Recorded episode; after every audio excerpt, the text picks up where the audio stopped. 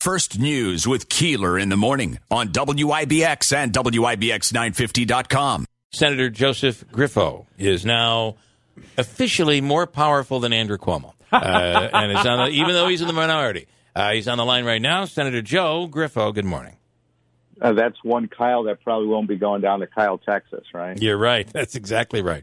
But um, uh, good morning, Joseph. What do you think Good here? Morning. What do you think? I, uh, I I heard the rant before. I just caught as you uh, put me on the air. Was that Angelo, or I, I couldn't tell who that was ranting? Uh, yeah, that was not Angelo. The rant was. I think the rant was it about the vaccine? I think it's, Senator, was it about the May- vaccine? May- it may have been, yes. Yeah. Okay, yeah, that was- like Angelo. So uh, That was Tom have to Hanks' offer son. His resignation. Yeah, and you will resign. Angelo will be done today. Yes. Yep. Effective today, not All right. 14 days. It was actually Tom Hanks' son, who was apparently an anti-vaxxer. Joe, what do you what uh, what do you think about the governor's announcement yesterday? Well, we talked about this, you know, last week, and, Yeah. and knew that really he was in a uh, an, uh, an tenuous situation uh, because he would not want to face impeachment, and and he's always professed that he would do what's best for the people of New York. So obviously, it was a decision that we talked about and we felt would have to be made in order for this distraction to discontinue Yeah. and to deal with the major problems, whether it's the pandemic, the economic recovery, the crime rates. So, so that was something uh, that we saw coming, but you know, with his, not in his DNA. So it was kind of right. an interesting day yesterday, and I think time, he was using time as his ally, uh, thinking that there were opportunities and, and chances uh, to obviously try to refute or give different perspectives, which he's going to continue to do. But look, this is uh, a really uh, disturbing chapter. It's uh, just very disappointing in so many ways.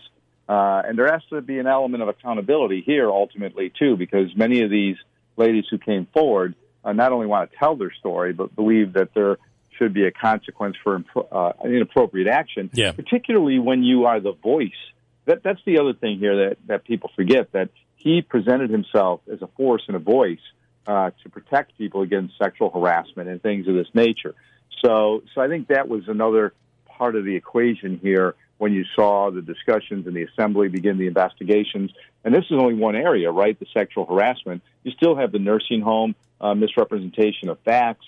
You have the book deal. Uh, so there's a lot of things that still uh, controversy that's swirling around the governor.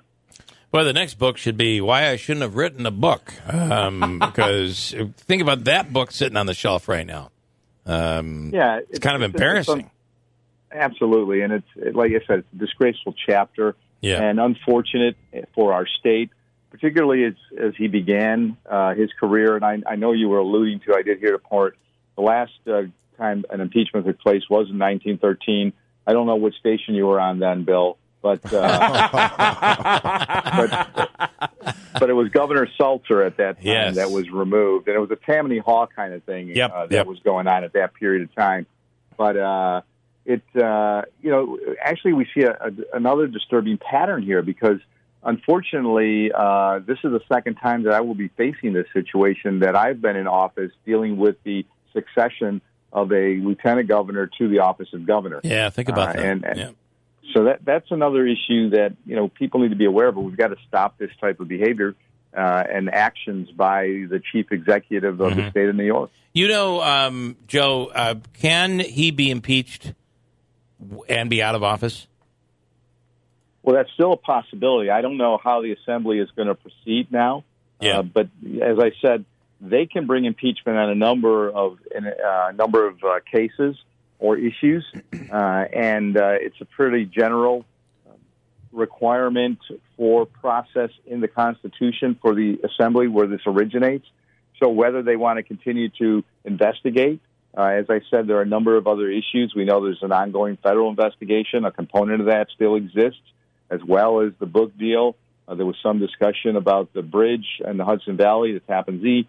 So there are a lot of things. Now, what the assembly will choose to do uh, is within their purview right now, but we do believe there should be some accountability for these actions. And yes, he has to have his day so that he can present his case. Uh, and that opportunity would have been given to him, uh, as was indicated in the assembly, to provide your documentation, yours to refute uh, any of this.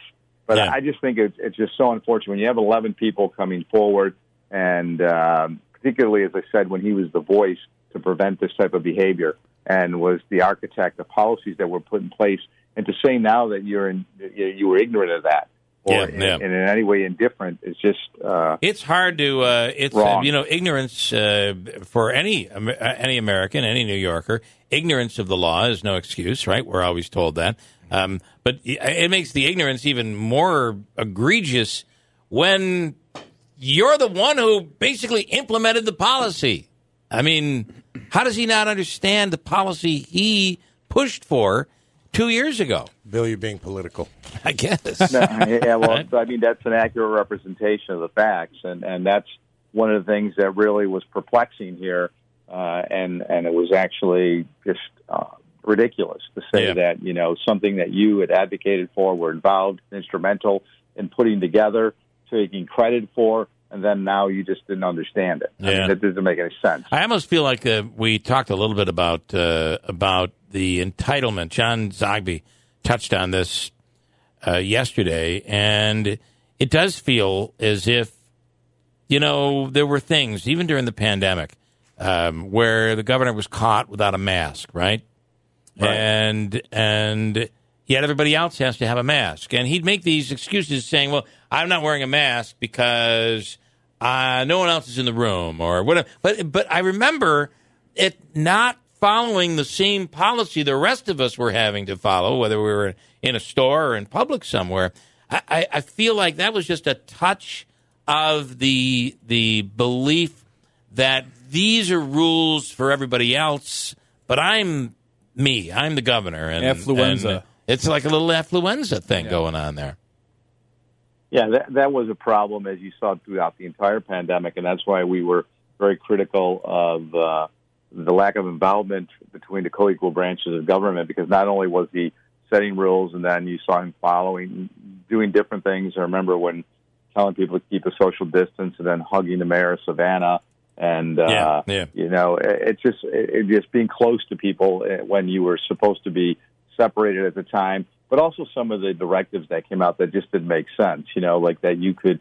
That that was the questions we made. Not that we shouldn't undertake safe prac- practices uh, during a pandemic, but it was, for instance, uh, you know, if you went to a restaurant, you could be there, but if you were stand, sitting, you're Right. okay, but standing, you're not. Yeah. Those were the questions that we said. Let's base this on the real science, the medical science, not political science.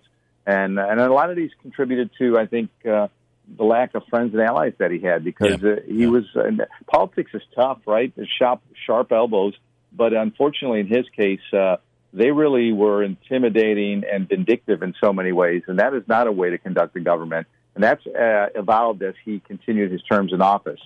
If you look at the psychology of it all, um, it's kind of interesting. And again, I have no idea. I've never, I mean, I've been in press conference situations with him, um, but I, you've been in some personal uh, meetings and and personal events, like the uh, was it you go up uh, whitewater rafting or fishing? Wasn't it fishing?